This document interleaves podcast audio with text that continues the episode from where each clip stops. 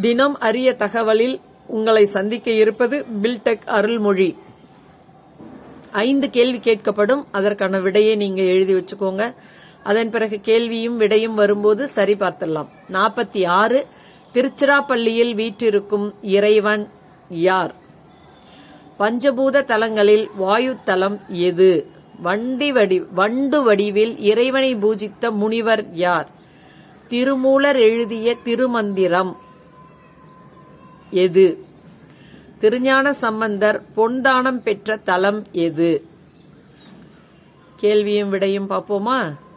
திருச்சிராப்பள்ளியில் வீற்றிருக்கும் இறைவன் தாயுமான சுவாமி ஆவார். பஞ்சபூத தலங்களில் வாயுத்தலம் காளஹஸ்தி ஆகும் வண்டு வடிவில் இறைவனை பூஜித்த முனிவர் பிருங்கி ஆவார். திருமூலர் எழுதிய திருமந்திரம் திருமுறை ஆகும். அதாவது பத்தாம் திருமுறை. திருஞான சம்பந்தர் பொன்தானம் பெற்ற தலம் திருக்கோலாக்கா.